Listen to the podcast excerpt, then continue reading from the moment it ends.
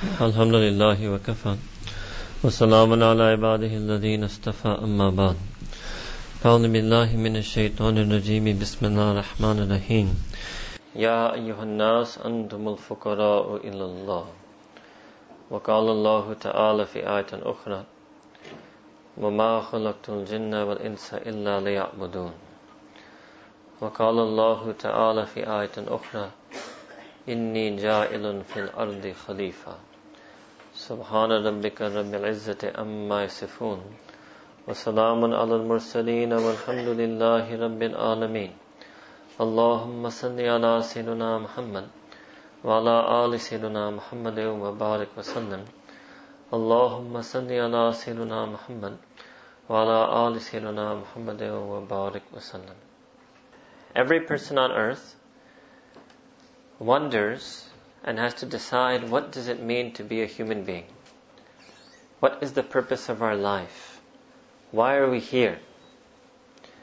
There are many different answers to this question. You can put all of the answers into two categories. One category is all the answers that any human being has ever been able to come up with. Every ideology, every philosophy, every thinker, all of that can go into one category. And the other category is the answer that Allah subhanahu wa ta'ala gave to this question in Quran. That who we are and why we are here and where we are going. So some people they make a mistake and they make the akal the imam of their life. And whatever the akal says, they do it. They base their whole life on their akal. And this has become a great problem in the Muslim Ummah. Whether you want to call it reformism, whether you want to call it modernism, whether you want to call it moderation, everybody trying to follow their own akal. But you have to understand that the akal is like eyes. And no matter how good eyesight you have, you will never be able to see unless there is light. You must have the light, either sunlight, or you must have the light of the bulb. Otherwise, no matter how sharp your vision is, you won't be able to see anything at all.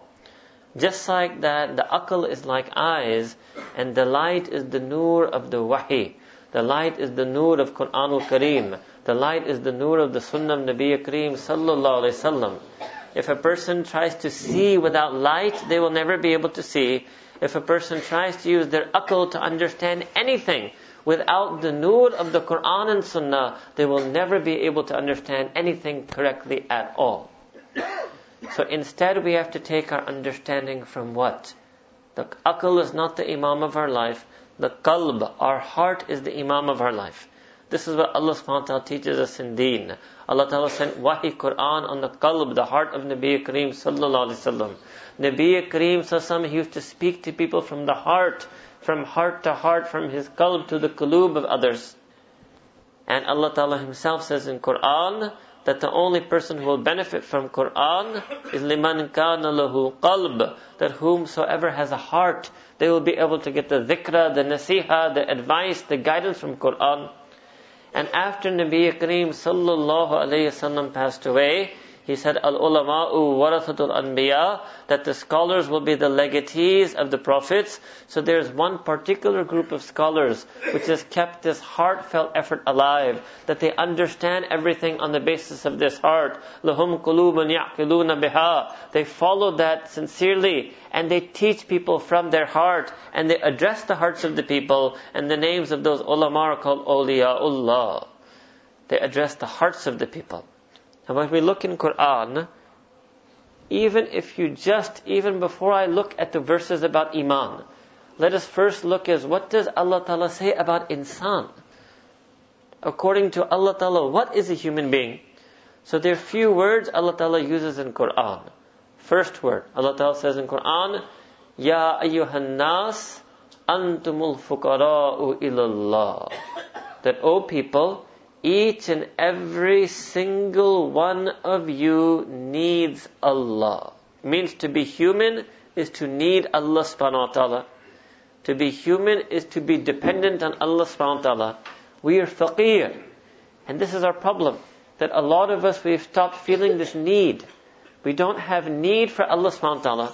We say we don't need Allah Ta'ala in our life. We don't need this. I don't need to do that. Nobody will say it with their tongue. But actions speak louder than words. Anything and everything in deen, if we're not doing it, it means that we're trying to live a life that is screaming out loud that I don't need this. I don't need that. I don't need this. La hawla wa la quwwata illa billah. Allah Ta'ala is saying that your very humanity means that you need Allah subhanahu wa ta'ala each and everything. Completely dependent on Allah subhanahu wa ta'ala. Completely needy of Allah subhanahu wa ta'ala. Now Allah Ta'ala picked a very important word, faqir.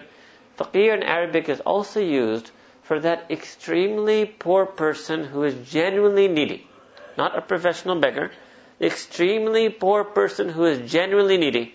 So if you come to some of our Muslim countries, whether it's Pakistan or Bangladesh or Somalia or other some countries like that, yes, you will find people like that. They're truly, genuinely destitute, they're poor. And when they come to you to ask you for some help, you will see that everything about them is faqir. The way they look at you, their gaze is that of a faqir. The way they look at you shows how much need they have. The way they walk, the way they carry themselves is faqir. It shows how much need they have. The way they're dressed, it shows how much need they have. Everything about them is faqir. They're in complete need. So Allah Ta'ala picked this word for us so that we would understand that we also should walk like this on this earth, that we're in complete need of Allah subhanahu wa ta'ala. Our eyes should express a need for Allah subhanahu wa ta'ala. The way we talk and act and interact should express our need for Allah subhanahu wa ta'ala. Ya ayyuhan nas, antumul fuqara'u illallah. That, O oh people, each and every one of you completely needs Allah ta'ala. We are needy. Now the problem is that we had a delusion. Because we had money in this world, we forgot that we were needy. Because we had education in this world, we forgot that we were needy. Because we had a house in this world, we forgot that we were needy. Therefore we don't walk like a fakir. We don't talk like a fakir. We don't act like a fakir. That's why many of the ulama, awliya, salaha, they used to use this word to refer to themselves faqir. Always reminding themselves that I'm muhtaj. I need Allah subhanahu wa ta'ala. I may have anything in the world. I may have everything in the world, but still I'm ultimately needy for Allah subhanahu wa ta'ala. So to be human is to need Allah subhanahu wa ta'ala. We need to start to feel that need back in our life. We need to feel that need for Allah subhanahu wa ta'ala. When we feel the need for Him, then we will start to make amal on our deen even more. So we should ask ourselves the question, do I feel this need? Do I feel that dependence? And if you don't feel that you need Allah Ta'ala, is there something else that you need? If I was to tell you to make a list, write down the top 10 things that you need. Most people won't say the word Allah subhanahu wa ta'ala. they will say, I need job, I need money, I need promotion, I need this, I need that. We keep, I say, keep writing. You'll keep writing. I said, think more. You'll keep writing. We won't even think to write this on our list that no, first and foremost, I need Allah subhanahu wa ta'ala. So we are far from the Quranic definition of even being a human being. Even being a human being. And Allah subhanahu wa ta'ala is Al-Ghani. Allah ta'ala is Al-Mustaghni. Allah ta'ala is beyond any need. Allah ta'ala is independent of us entirely. We need Him completely. This is Allah ta'ala's mercy. This is Allah subhanahu wa ta'ala's mercy that He has created us. So this is the first feeling that we should have. Second feeling is that Allah subhanahu wa ta'ala said in Quran, وَمَا خَلَقْتُ الْجِنَّ وَالْإِنسَ إِلَّا لِيَعْبُدُونَ That I did not create the jinn. Allah ta'ala says about Himself that I, Allah subhanahu wa ta'ala, did not create the jinn or humanity except to be my slaves except that they would feel like my slaves, except that they would submit to me, be subordinate to me, be subservient to me, ubudiyya. Illa doesn't mean ibadah all the time. No, you don't have to be making salah all the time, be making sajda all the time. But you have to feel like a slave all the time. Ajib? Again, Allah Ta'ala picked a word, abd. Abd means slave. Now, there's no slavery in this world, but all of you know in history there was something called slavery. Now, if there was a person who was a slave, they're always a slave. They will tell you, I'm a slave forever. If you say that, oh, look, today your master is sick and he's resting, so there's no work for you today. Do you feel free? He says, no, I'm still a slave. If the master says, okay, you're done for today, now you can go rest and you can go to sleep, you go to him then and ask, do you feel free? So now I'm still a slave. He will still act like a slave. He will still behave like a slave. He will still talk like a slave. His whole identity is that I'm a slave. So this is how people are being a slave to the masters of this world, can you imagine how much we should be a slave to Allah subhanahu wa ta'ala? To Allah ta'ala, pick this word. We don't have that feeling. We don't think we're slave, we think we're free. we're foolish. We think we're malik of our own time. We're malik of our own health, our own house. We're malik of our own family. We think we're malik of everything. We're living a life where we try to be malik of one more things. Malik of one shop, malik of two shops, malik of one business, malik of one house, malik of three houses, malik of three cars. We're malik, malik, malik. Actually, Deen is saying that you are nothing. The only reason you were even created, you exist only to become the abd of Allah subhanahu wa ta'ala, to become the complete slave of Allah subhanahu wa ta'ala. It's a very different feeling. And Allah ta'ala wants us to remind us every day in case we forget. That's why every day, five times a day, in every rak'ah of salah, we recite Surah Fatiha, Malik. Maliki Yawmiddin. Allah Ta'ala is the Malik. If you forget and you think that you're the master of this world, remember that there is a day coming called the Day of Judgment in which Allah Ta'ala will make His ownership clear, His sovereignty clear, His dominion clear. A caller will call out on that day, Liman al mulkul yawm, lillahi al-wahid al-qahar. That to whom belongs the dominion, the power, the rule on this day. Lillah, only to Allah subhanahu wa ta'ala. Al-wahid, that one Allah subhanahu wa ta'ala, Al-Qahhar, that overpowering, dominant Allah subhanahu wa ta'ala. So we're supposed to remember this, that we are abd.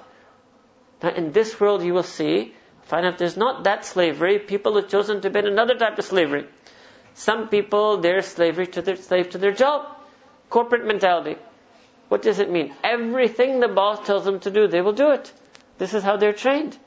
If there is a job and they're hired for the job, and the job description says, okay, these are 15 things you have to do. And if the person says, okay, I will do 14 of them, I won't do the 15th, what will happen? They say, out the door? What does it mean to be an employee? They say you have to have 100% compliance with your instructor, with your employer. 100% compliance. You say, no, but I'm doing 14 out of 15 things. I'm doing 95%. They say, you're gone. If you willfully, deliberately choose not to do even one thing that your boss tells you, you're fired. Finished. The professor will tell the student the same thing. That you have to do this requirement, this paper, this exam. If the student says, no, I'll do everything, but I won't take that exam. Says, you're gone, you get an F. In the state, in a country, if you say that, oh, you're immigrant and you want to get a British passport, and they say, okay, you must swear, and you say, okay, I accept, I will comply to every single thing in the constitution of this country, except Article 3, Paragraph 2. They say, you're gone, go back to your country, finished. they will not accept non-compliance at all. So we are willing to comply 100%, and we should. You should comply to the law, you should comply to your employer as long as it's within halal. But what is the matter with us? We do non-compliance to Allah subhanahu wa ta'ala. We miss Fajr sometimes. We don't lower our gaze sometimes. We don't pay zakat sometimes. We're doing non-compliance with Allah, with the real Malik, with the real ruler, with the real master, who we were supposed to be his real abd. We were supposed to be completely submissive and subordinate to him. We're so submissive in this world to our worldly masters, and we can't be submissive to Allah Ta'ala, our real master. Allah Ta'ala said in Quran, all, it's not just for believers, for all human beings. وَمَا خَلَقْتُ الْجِنَّ وَالْإِنسَ إِلَّا لَيَعْبُدُونَ That I have not created jinn or all of you humanity except for my slavehood, except to be my slaves and servants. Now, ibadah was supposed to be that part of ubudiyah that we most felt like the slave of Allah subhanahu wa ta'ala. Most felt like the slave of Allah subhanahu wa ta'ala. Inside salah. This is another problem even us inside salah, we don't feel like the slave of Allah Ta'ala. Inside salah. They say, I'm praying, I don't think about Allah Ta'ala. I'm praying, I still have thoughts of this world. I'm praying, I'm still thinking about my shop, my business. I'm praying, my mind is blank. Allahu Akbar Kabira. Hmm? We can't even feel like a slave inside salah. Then Allah Ta'ala tried to assist us, guide us in His mercy. He said, okay, you will make sajda. You will prostrate like a slave. People say, no, I go into sajda, even then I don't feel anything. Allahu Akbar Kabira. They say, I go into sajda, even then I don't feel the slavehood to Allah subhanahu wa ta'ala. So if we don't feel like an abd in sajda, we don't feel like an abd in ibadah, that's why we don't feel like an abd outside ibadah. That's why we don't act like a slave outside ibadah. And that's why we break Allah Ta'ala's rules. We sin against Allah subhanahu wa ta'ala. Allahu Akbar Kabira. Now in this world, if a slave breaks the rules of their master, you know what happens. So what do we think is going to happen to us when we are the slaves of Allah Ta'ala and we break the rules of that master? So actually to be human is to be faqir and to be human is to be the abd of Allah Ta'ala. Means to be human is to be a slave. But remember that Allah Ta'ala is the most wonderful master. He is Ar-Rahman Ar-Rahim master. He is Al-Kareem master. In slavery to Allah Ta'ala we find freedom. In slavery to Allah Ta'ala we find liberation. Allah Ta'ala is uplifting humanity by making them slave to Him. That's why we say, Allah Ta'ala, we want you to put the crown of your slavery on our head. This is how our Mashaykh used to view it. They viewed it as a royal crown that I'm in the slavery of Allah subhanahu wa ta'ala. Like people used to say in this country, right? I'm in the service of Her Majesty the Queen. I'm in the royal crown service. They used to view it as an honor that they were selected for the service to the crown. So we should view it as an honor that we were selected for the slavehood of Allah subhanahu wa ta'ala. And then there's another type of people that instead of being the slave of Allah ta'ala, they're the slave of their nafs. There's another type of life. One group was the slave of their akal. There's now another group that they become the slave of their nafs. Allah Ta'ala says in Quran, أَفَرَأَيْتَ مَنِ اتَّخَذَ إِلَهُهُ هَوَىٰ That don't you look in amazement don't you gaze aghast at that person who has taken their nafs as their ilah? Even when Allah Ta'ala said this word hawa, hawa means the basic whisperings of the nafs. It's not even nafs amara. Hawa means even the slightest suggestion of their nafs, they take it as their God. Slaves to their nafs instead of slave to Allah subhanahu wa ta'ala. And many people who sin, they think this is an excuse. They say, oh, I didn't know what to do, my nafs overcame me. My nafs overwhelmed me. I didn't want to do that sin, but my nafs filled me with that feeling of lust. I didn't know what I could do. What do you mean? You don't know what you can do? You don't have deen? You don't have hidayah? You don't have the sunnah of Nabi Kareem sallallahu alaihi wasallam? Allah Ta'ala has not equipped you to defeat this nafs? They said, no, I'm just, I didn't know what to do. They said, oh, anger overcame me. My nafs overwhelmed me. I started feeling anger. Allahu Akbar. Can't control my anger, nafs. I can't control my lust, nafs. I, I don't know, I had so much greed. I couldn't control myself. I ended up getting such a big debt on my credit card. You couldn't control your greed, nafs. I didn't know what to do. I had so much envy for that person, so much jealousy for that person. I did backbiting. I tried to undermine them, undercut them. Nafs. I couldn't feel humility. I felt I was something. I felt proud. I felt arrogant. So then I treated the other person that they were lower than me, takabbur, nafs. Look at us, we are slave to our nafs. and Allah is saying in Quran, you're supposed to be slave to Allah. Hmm? Can you imagine? We have traded slavery of Allah subhanahu wa ta'ala. Fine, alhamdulillah. We're not slaves to idols. We don't worship statues. We don't worship fire. But we have another type of shirk in us. We have started worshipping our nafs. أَفَرَأَيْتَ مَنِ اتَّخَذَ إِلَهُهُ هَوَىٰ That aren't you amazed? Look at this person believer, in the middle of the night, they do ibadat of Allah Ta'ala. Sinner, in the middle of the night, they do ibadat of their nafs. When they're alone at night, they worship their nafs. When they're alone at night, they submit to their nafs. When they're alone at night, they bow down to their nafs. Believer, when they're alone at night, they bow down to Allah subhanahu wa ta'ala. They worship Allah subhanahu wa ta'ala. They remember Allah subhanahu wa ta'ala. So we've lost our humanity. Not just iman. We've lost our humanity if we are not faqir and we are not abd of Allah subhanahu wa ta'ala. Allahu Akbar. Now can you imagine that we were supposed to be the best of humans? We are the ummah of Nabi Kareem sallallahu alaihi wasallam, the best ummah ukhrijat linnas, the very best community that has brought, been brought forth for people in the entire history of humanity. And we don't even have the attributes of humanity that Allah Ta'ala mentions in Quran. We are not faqir, we are not abd. Allahu Akbar. Then Allah Ta'ala mentioned third identity, third word in Quran. Allah subhanahu wa ta'ala says in Quran, Inni ja'ilun fil ardi khalifa. Allahu Akbar. This is another concept of humanity. But who are we?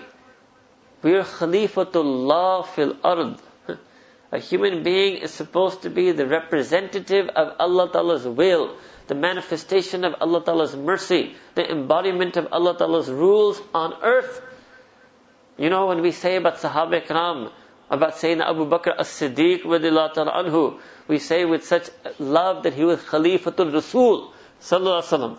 Sayyidina Abu Bakr as-Siddiq was Khalifatul Rasul sallallahu alaihi wasallam. And Allah Ta'ala has made every one of you and me Khalifatullah fil ard. How many of us are living up to that identity? Hmm? What does it mean? It means that everywhere this person would walk, people would remember Allah. People would recognize Allah. إِذَا رَعُوا ذُكِرَ اللَّهِ That when they are seen, Allah Ta'ala is remembered. It's a hadith. Nabi Kareem Sallallahu said that they are such people that when you look at them, you remember Allah subhanahu wa ta'ala. That's called Khalifatullah fil ard. This is how the deen of Islam spread. Sahaba Ikram, they used to walk the face of this earth. That's it. That's all they had to do. They just had to walk this earth. not talk, not lecture, not give some class on comparative religion, why Islam is better than this religion. No. They just walked the face of this earth, but because they were faqir, they were abd, and they were khalifatullah fil ard, when people would meet them, they would want to become like them. That's what they would say. They would just say this, very simple. We want to be like you. That's it. You know, today Indonesia, out of all the countries in the Muslim world, Indonesia has the largest population. How did Islam come to Indonesia? It didn't come through jihad. It didn't even come through dawah. It just came through trade. Sahaba Ikram actually went there just to trade. They just walked on that earth. And the Indonesians looked at them and said, we trade with you later. First we want to become like you first. Allahu Akbar. We want to be just like you. We don't even know what you are. We don't know. We haven't heard the word Islam. We haven't heard the word Tawheed. But we want to be just like you. Allahu Akbar. Who says that to us today? Hmm?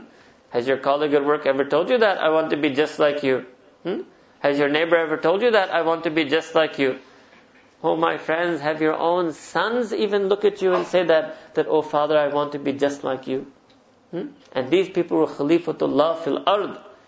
Then if you want to look at a larger community, the largest number of Muslims in the world are in South Asia. Pakistan, India, Bangladesh combined have over half a billion Muslims. 500 plus million Muslims are in India, Pakistan, Bangladesh. How did Islam come over there? Same thing. Another group of people came, this after Sahaba. Although few Sahaba came, they were called Awliyaullah. Khwaja Muinuddin Chishti Namtale. And a great Awliyaullah. What did they do? They just walked those areas. That's it. they just walked through those countries and areas and people started accepting Islam. Repenting from this incredible type of shirk called Hinduism.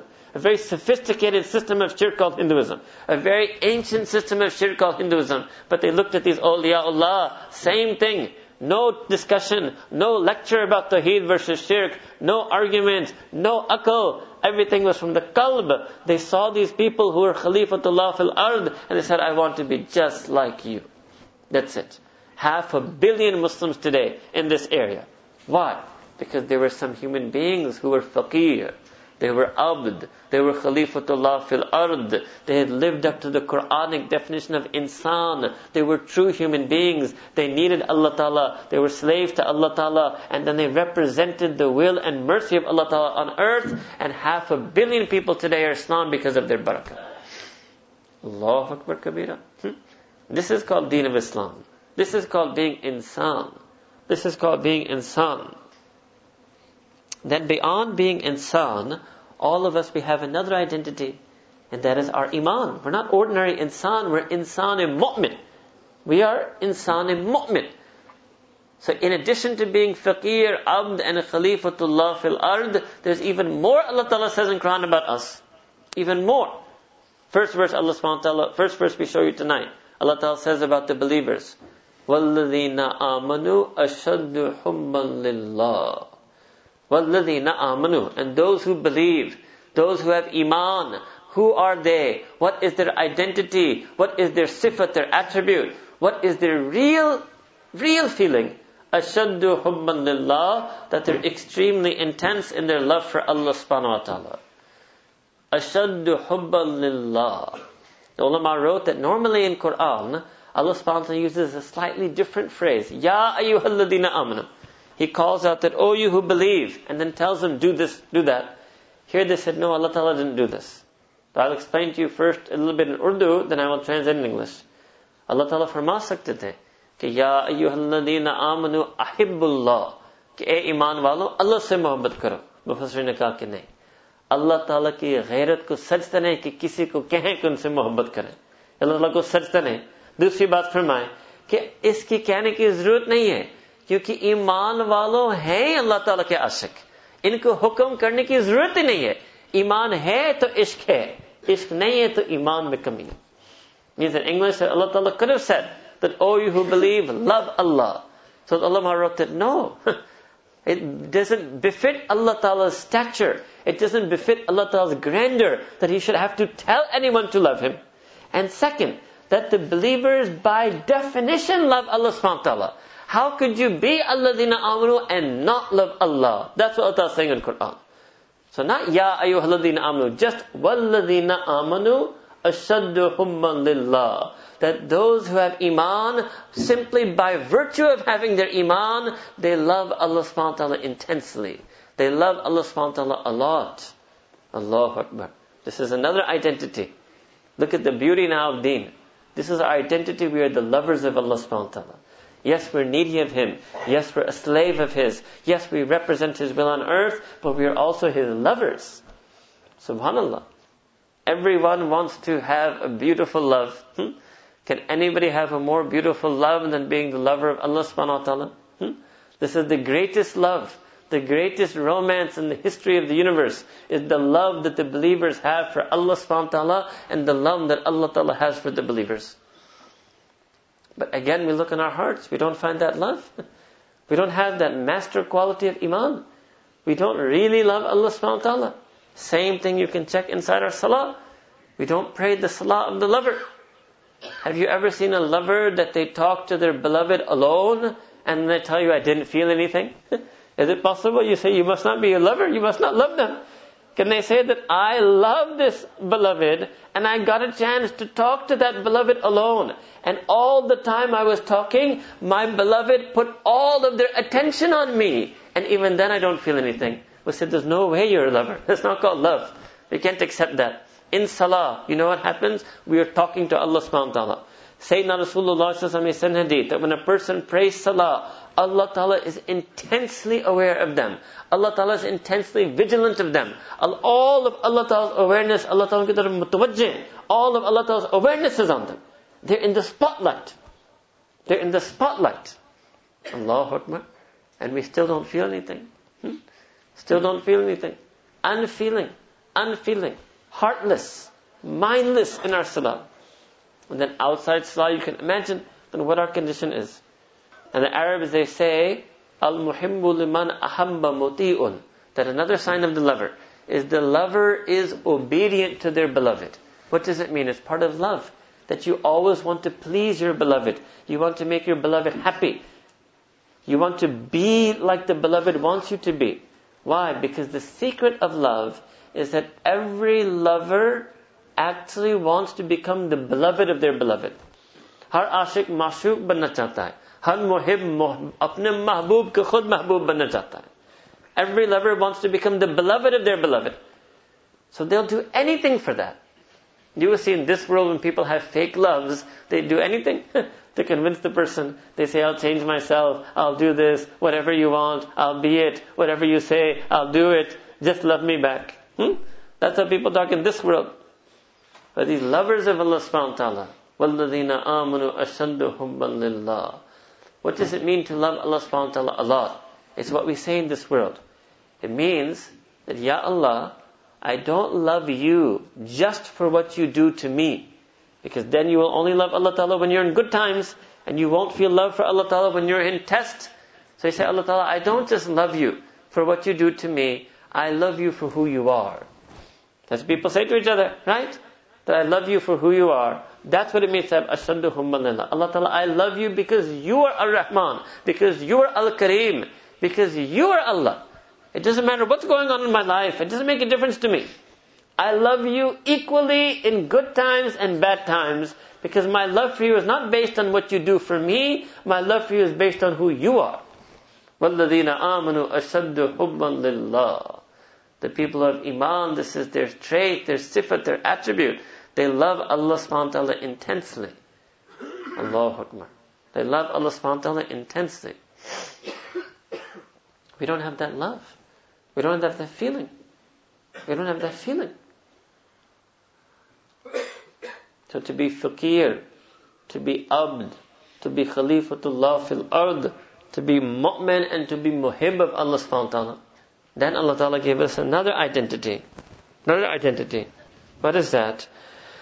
That is called being the mahbub of Allah subhanahu wa ta'ala. That we are the beloved of Allah subhanahu wa ta'ala. Now many times people, they think that being the beloved of Allah Ta'ala is the end of deen. Ye deen ke intihai. This is the last stage. That you spend your whole life obeying, worshipping, loving, and you may be lucky to be selected to become the beloved of Allah Ta'ala. No, that's incorrect. Our deen, beginning of our deen, is that we're the beloved of Allah subhanahu wa ta'ala. Yes? The beginning of Iman is mahbubiyya. The intiha of Iman is mahabbiyya. The beginning of Iman is being beloved to Allah Ta'ala. Then you have to work to become the lover of Allah Subhanahu wa Ta'ala. Proof from Quran. Allah Ta'ala says in Quran exactly this word for word. Listen to Quran Azim Shan. Allah Ta'ala says, Yuhibbuhum wa yuhibbunahu. Yuhibbuhum. Allah Ta'ala loves the believers first. Wa and then yuhibbunahu, the believers love Allah. So yuhibbuhum means first Allah Ta'ala loves us. Wa yuhibbunahu and then the believers love Allah Ta'ala. Means the second a person adopted Iman, they become the mahbub of Allah subhanahu wa ta'ala. So what does Iman means? Iman means that love that Allah Ta'ala back who already loves you. What a beautiful concept of humanity. Hmm? What a beautiful understanding of life. That fall in love with that Allah subhanahu wa ta'ala who already fell in love with you in the second you took Iman. Allah Ta'ala says in Quran, Allahu waliyul ladhina amanu. Allah Ta'ala is the wali of those who believe. Allah Ta'ala is the friend of those who believe. Now again you will see, most places in Quran, Allah Ta'ala uses another construct. Alladhina amanu wa amilu salihat Those who have iman and they do righteous deeds, virtuous acts. Here, when Allah Ta'ala wanted to talk about His love, when Allah wanted to gift His wilayah, He didn't even mention this shart condition of amil salihat. He just said, Allahu waliyulladina amanu. That's it. All you do is alladina amanu, you have iman, Allah subhanahu wa ta'ala becomes our wali. يُخْرِجُهُم مِّنَ الظُّلُمَاتِ إِلَى النُّورِ Allah Ta'ala takes the believers out from all of their darknesses, from the darkness of sin, the darkness of depression, the darkness of ignorance, the darkness of being misguided, ila nur, and Allah Ta'ala brings them into nur. The nur of His hidayah, the nur of His rahmah, the nur of His muhabba, the nur of His mahbubiyya, the light of His love and mercy. This is who we are. This is who we are. Now, if a person gets some love in this world, they're so happy, they're so proud. Hmm? They can be so happy. They can forget every other worry in the world. Why? Because they say, so and so loves me. The fact that so and so loves me makes me so happy that even if anything else in my life is going wrong, it won't make me sad. Because I'm enjoying so much that so and so loves me. That's supposed to be the way the believer feels about Allah subhanahu wa ta'ala. Allah ta'ala told me in Quran, yuhibbuhum. Allah ta'ala loves me. After that, whatever happens in my life is secondary. What sadness can there be after the joy of being the beloved of Allah subhanahu wa ta'ala? What grief and depression can come to a person after the happiness of being the beloved of Allah subhanahu wa ta'ala? What need is there of any other friend when Allah ta'ala has gifted us His friendship? Allahu waliyul ladina amanu. When He is our wali, when He is our wakil. This is what Allah says in Quran. Man yatawakkal alallahi fahuwa hasbuhu. That whomsoever takes this path of tawakkul, who trusts and relies and depends on Allah Ta'ala entirely, for who hasbuhu, then Allah subhanahu wa ta'ala will be sufficient for them. Allah Ta'ala will be enough for them. Allah Ta'ala will become the be all and end all of their life. But that's if we have this feeling of tawakkul. If we trust in Allah subhanahu wa ta'ala. Today we lack that trust. We don't have that trust. The young men, they don't have that trust that Allah Ta'ala will give them a job, give them money. So sometimes they go the wrong path. They take a wrong deal. They let themselves work in a wrong place. Why don't we have that tawakkul? Why don't we have this yaqeen and iman in Allah subhanahu wa ta'ala? That if we trust in Him, He will be everything for us. What need do we have of interest in this world? What need do we have of unlawful jobs in this world? We have tawakkul. We have trust in Allah subhanahu wa ta'ala. Allah Ta'ala is promising in Quran. Allah Ta'ala is talking about dunya. That Allah Ta'ala will be entirely enough and sufficient for that person in all of their needs in the dunya. مَن يَتَوَكَّلْ عَلَى اللَّهِ فَهُوَ حَسْبُهُ Then when a person gets older, they should also do tawakkul on Allah subhanahu wa ta'ala. Sometimes when people get older, so Allah Ta'ala, for example, He said in Quran that your amwal and your awlad, your money, your property, your possessions, your house, your cars, and your awlad, your children, are a fitna, are a test for you. What does it mean? If you overly become overly dependent on them, you overly indulge in them to the expense of your deen, to the distraction of Allah subhanahu wa ta'ala, it becomes a fitna for you. A lot of people have this problem. They're overly dependent on their things, their material possessions, or on their relations. Our Mashayikh, they mention, our Hazratji mentions like this, that sometimes people have this problem. They say that I'm worried what's going to happen to my children after I die. कि मेरे बच्चों का क्या बनेगा मेरे मरने के बाद What's going to happen to my children after I die? He says, no. You should say that what's going to happen to my children after they die. मेरे बच्चों जब वो मरेंगे उनका क्या बनेगा What does it mean? What's going to happen to my children after I die means that once I die, what's going to happen to my children in the dunya? As opposed to what's going to happen to my children after they die, when they die, what's going to happen to them in the akhirah? That's a greater concern. So if you've crossed 40, you're in your 40s, 50s, 60s, 70s, instead of only worrying what's going to happen to your children in this world, when will you start worrying that what's going to happen to your children in the akhirah? What's going to happen to them in the next world? What will their eternal life be like? Why are we so worried about what their worldly life will be like? and their worldly life to Allah Ta'ala is guaranteed He will take care of it. Man yatawakkal alallahi hasbuhu. It's their afterlife that we have to train them for. It's their afterlife we have to prepare them for. So we have to have this tawakkul and reliance and dependence on Allah subhanahu wa ta'ala.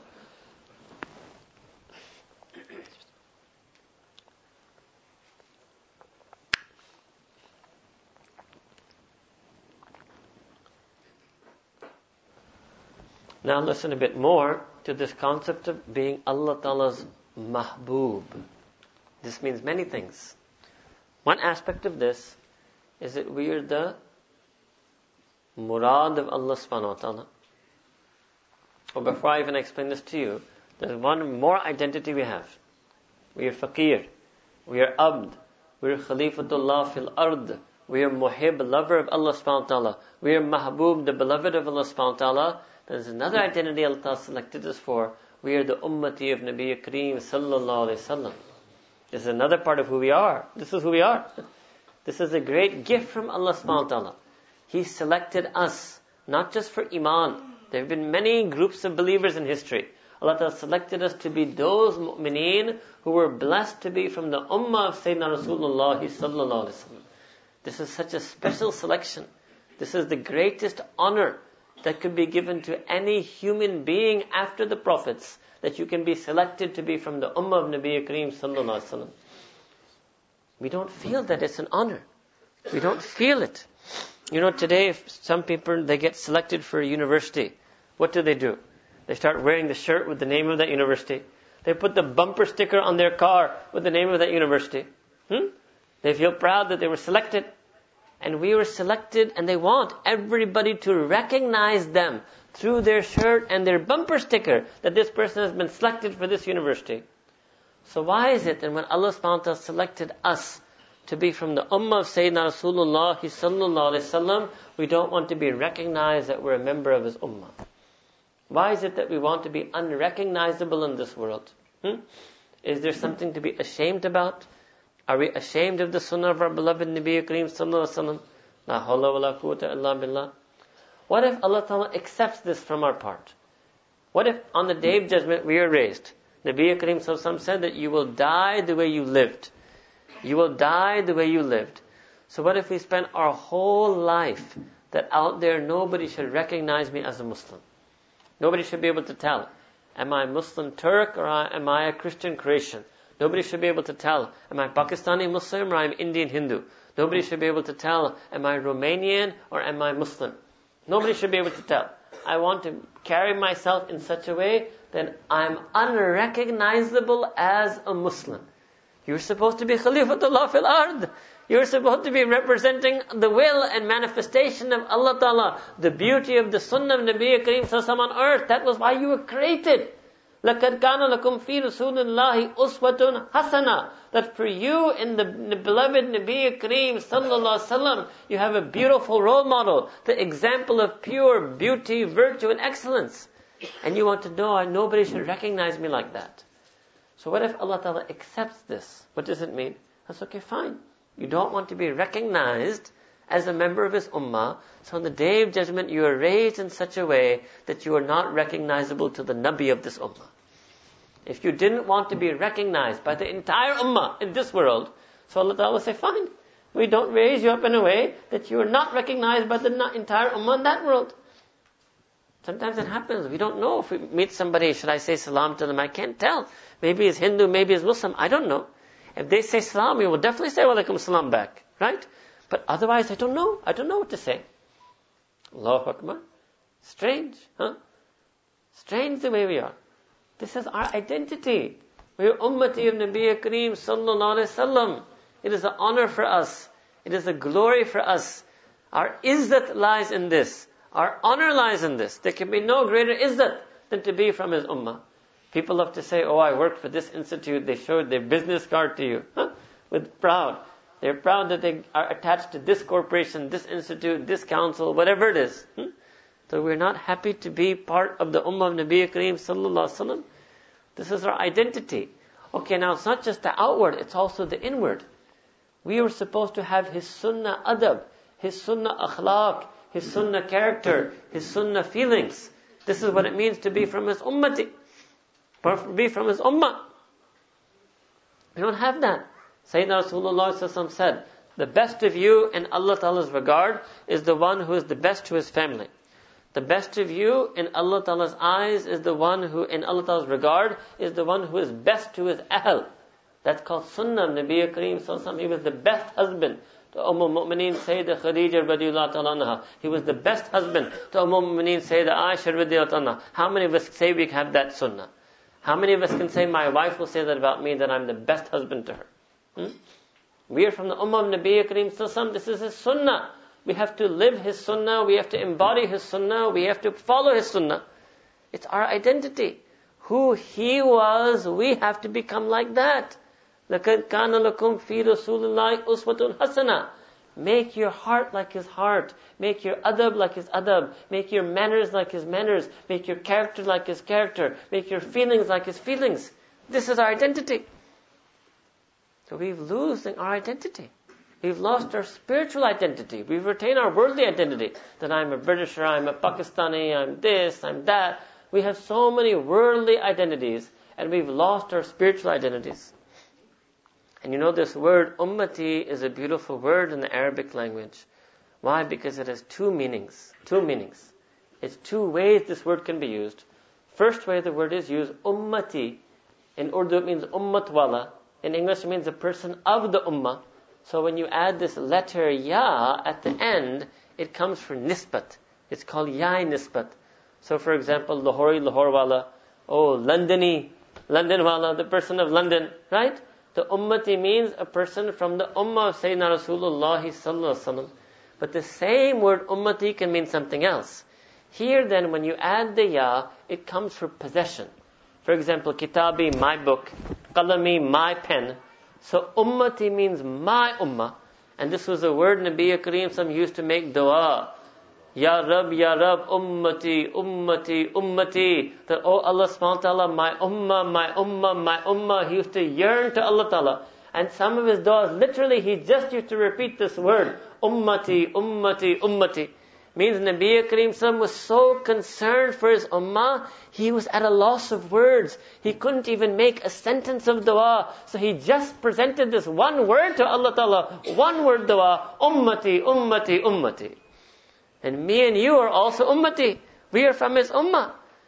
That's our identity. Do you know that? Let me give, you don't understand. If I told you some big wali of Allah Ta'ala prayed for you at tahajjud, you say, oh my gosh. MashaAllah, I'm so lucky. If I tell you your mother paid for your tahajjud, you say, I'm so lucky. Or don't you understand what it means to be ummati? Sayyidina Rasulullah sallallahu alayhi wasallam prayed for us and every single night at tahajjud. We should feel it.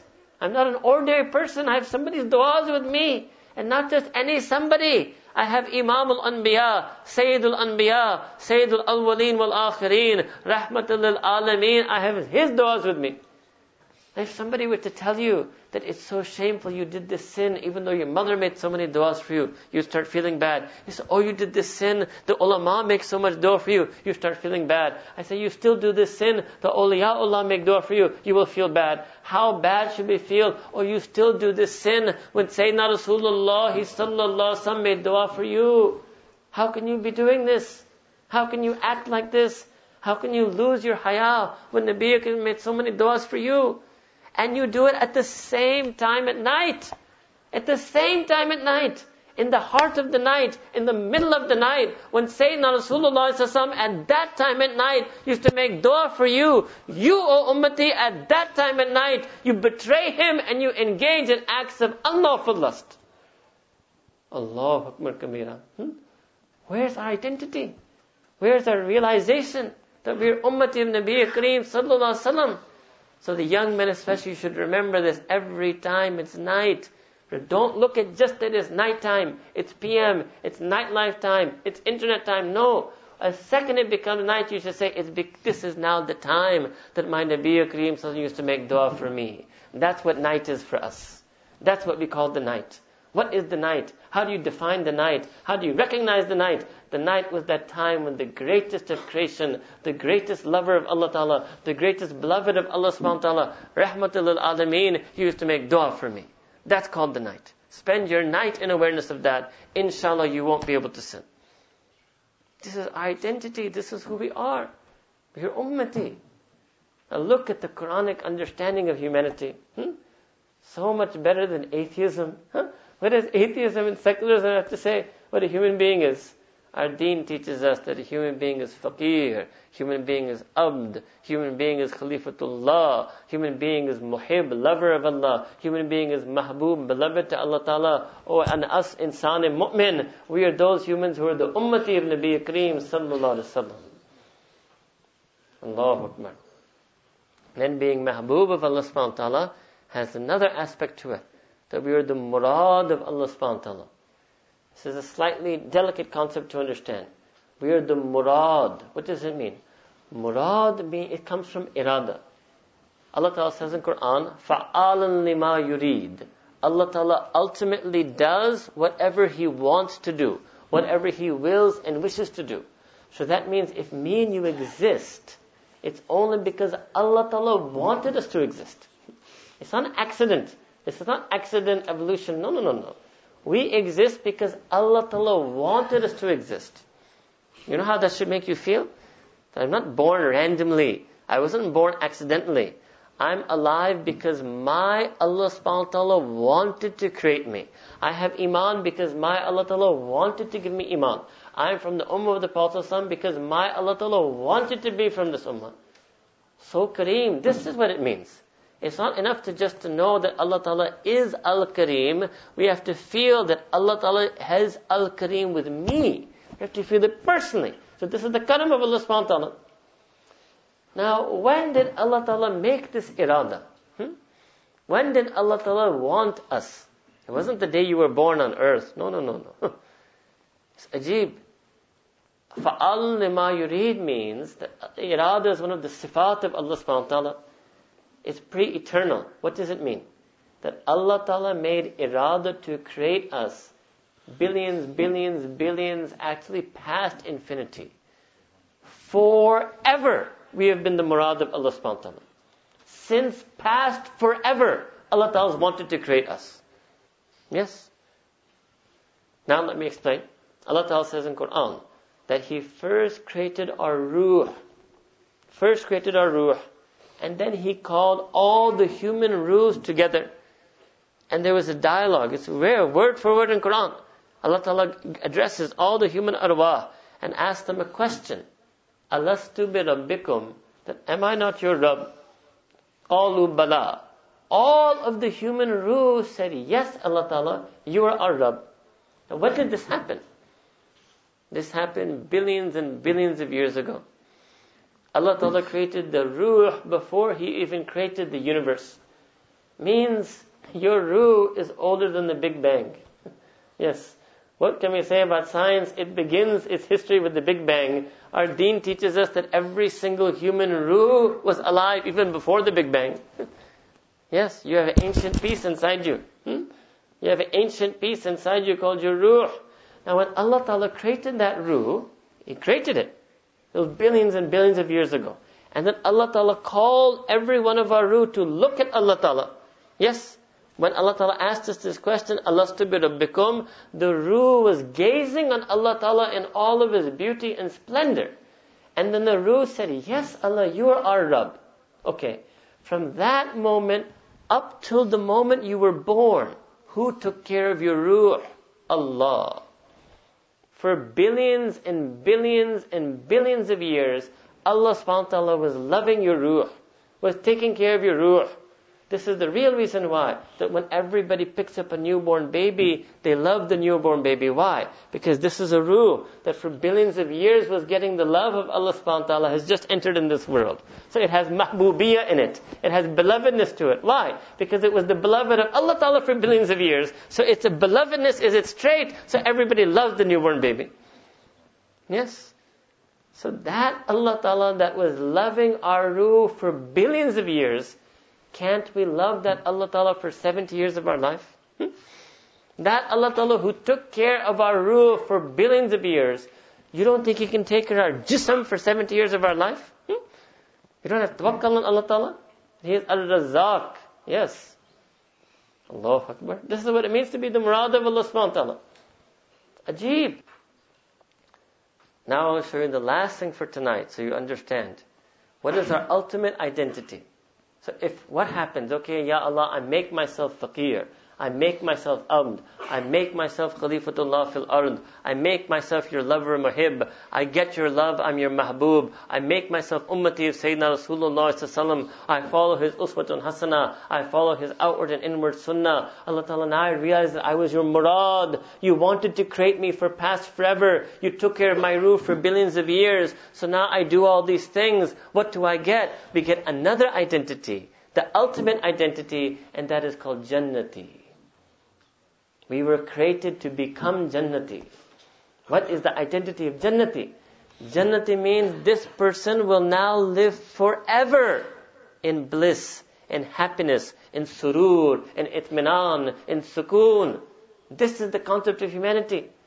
That Allah Ta'ala wants us to live forever in happiness for every human being. Allah Ta'ala says in Quran, Wallahu yad'u ila dar salam that Allah Ta'ala is inviting every single human being to dar salam, the everlasting abode of peace. This is who we are. This is what we are. This is our asl. That was our asl home. That's where we belong. So what does it matter if you don't sometimes feel a sense of belonging in this world, or you may feel left out about something in this world? What does it matter? Your sense of belonging is that I belong in akhirah, that I belong in Jannah. I have to follow the path of Jannah, do the amal that will lead to Jannah, make dua to Allah Ta'ala for Jannah, make my heart pure so I can get Jannah. This is our ultimate identity, that a person is Jannati. What does it mean to be Jannati? If you ask the akal, akal will say only Allah should live forever. Hmm? What business does a human being have living forever? Allah says no. I will live forever on my own. I'm Al Hayyul Qayyum. You will live forever because I want you to live forever. I will live forever because that's who I am. You will live forever because I love you. I want you to be my beloved forever. Allahu Akbar. This is insan. To become the beloved of Allah Ta'ala forever. So what's the greatest blessing in Jannah? Allah Ta'ala said in Quran, وَرِضْوَانٌ مِّنَ اللَّهِ أَكْبَرُ that getting the pleasure of the fact that Allah Ta'ala is pleased with us forever. This is the greatest blessing of Jannah. To live in a state that Allah is pleased with us. This is the greatest joy of Jannah. Then there's another big pleasure of Jannah. That is called Ru'yat Bari Ta'ala. That is called to get to see Allah. Allahu Akbar.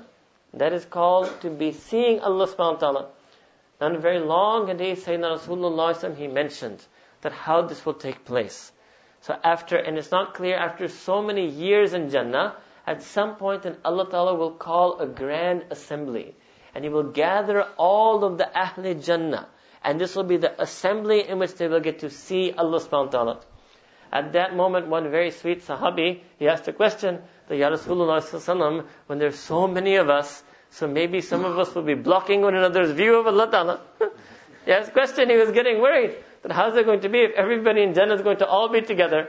So Sayyidina Rasulullah no, can any, just like you can all see the moon in the sky, none of you can block each other's view. You all look up and you see the moon, it will be like that. Don't worry, none of you will be able to block the other's view of Jannah, uh, view of Allah subhanahu wa ta'ala.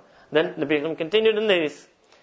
Now that Allah Ta'ala will reveal Himself in all of His glory and beauty, and the people of Jannah will just be staring at Allah, staring at Allah, Allahu Alam, millions of years, billions of years, trillions of years, zillions of years.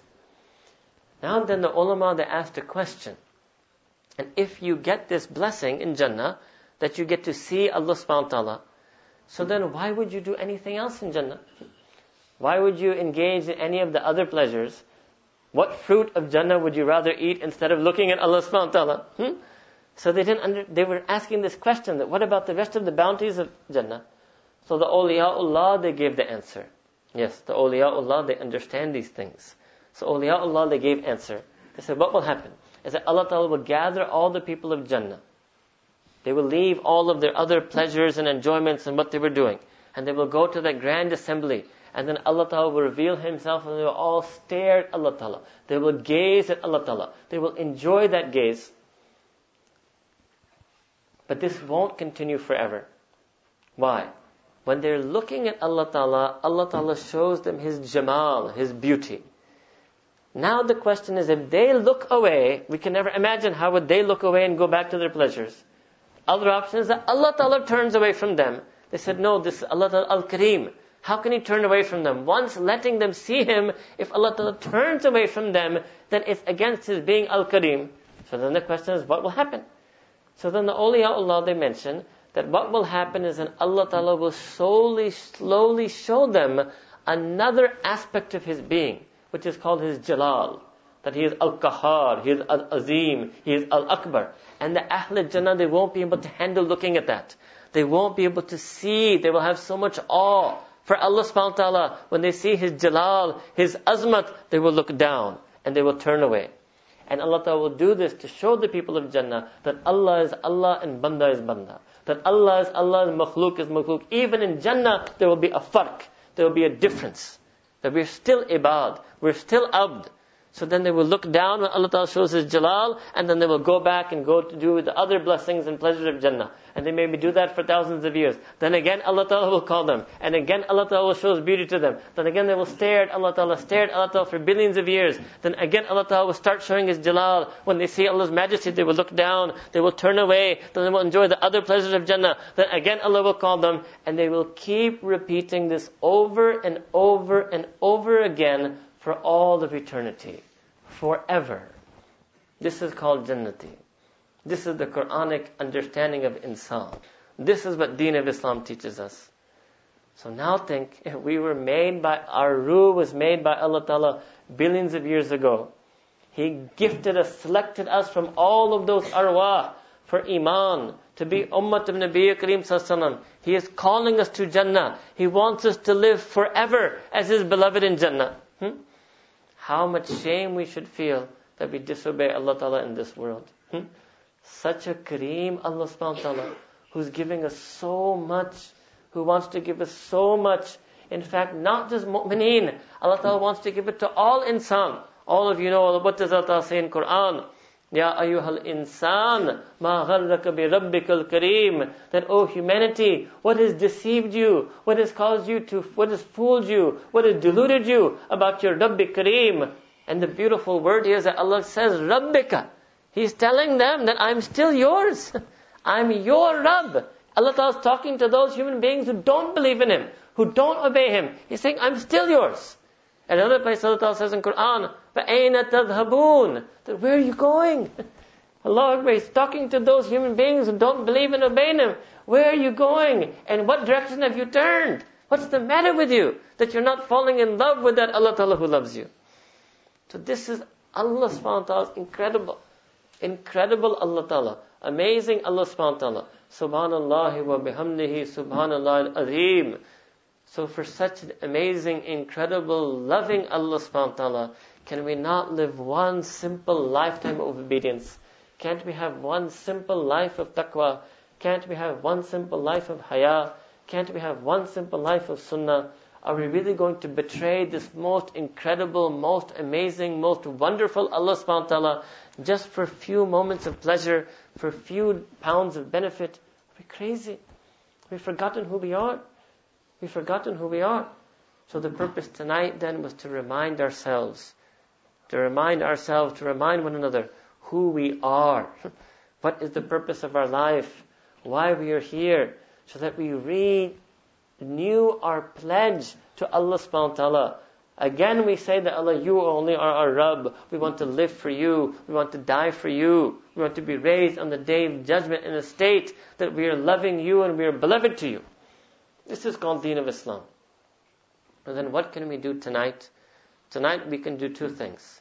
We can make tawbah. We can make repentance from all of our previous sins. We can beg Allah Ta'ala to forgive us for our failure to live up to our identity. We can beg Allah Ta'ala to forgive us for any time we broke His rules. We can beg Allah Ta'ala to forgive us for all the sins that we did. And the second thing we can do tonight is we can make irada. We can make a wish, a will that in the future, Ya Allah, I want to be pure. I'm sick and tired of being impure. In the future, I want to have haya. In the future, I want to have taqwa. This is what we call irada, irada of tazkiyah, irada that I want to purify my heart, purify my nafs, make myself pleasing to you, make myself follow the sunnah of your blessed messenger, sallallahu alaihi wasallam, and I want to live my life for your sake. So we should make this intention in our heart. We should make true tawbah to Allah subhanahu wa ta'ala and we should make niyyah that we want to change our life. وآخر دعوانا أن الحمد لله رب العالمين